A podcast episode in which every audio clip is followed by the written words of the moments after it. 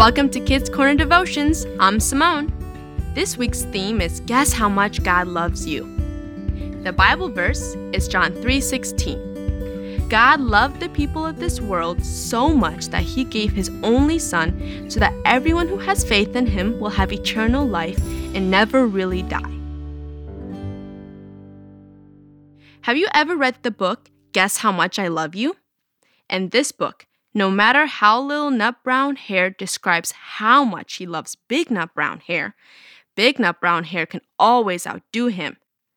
In the end, just as he falls asleep, Little Nutbrown Hare says, I love you to the moon. Not to be outdone, Big Nutbrown Hare whispers, I love you to the moon and back. Like Little Nutbrown Hare competing with Big Nutbrown Hare, tell God how much you love him.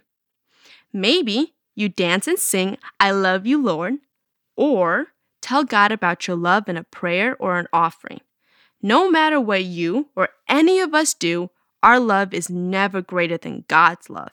He loves you more than you can love Him back. In today's Bible verse, the Gospel writer John describes how big God's love is. God sent His Son to earth. During Christmas, we celebrate the birth of Jesus, God's only Son, as proof of His love. But that's not the end of the story. God loves you so much that he let his only son die so you could live forever. Romans 5 8 says, God demonstrates his own love for us in this while we were still sinners, Christ died for us. Jesus died for our sins on Good Friday. He rose again on Easter to give us eternal life. It is through this act of love that you will live forever with God. What do we do about that? How should you respond to God's love? By showing God's love to others. This is what Jesus commanded when he said, Love your neighbor as yourself. At Christmas, you can love your neighbors through your words and actions. Share the love that God has shown to you, just like the little nutbrown hares telling their love to each other. Will you pray with me? Dear God, thank you for loving me more than I could ever imagine. Help me to spread the word about your love to everyone I meet. Amen.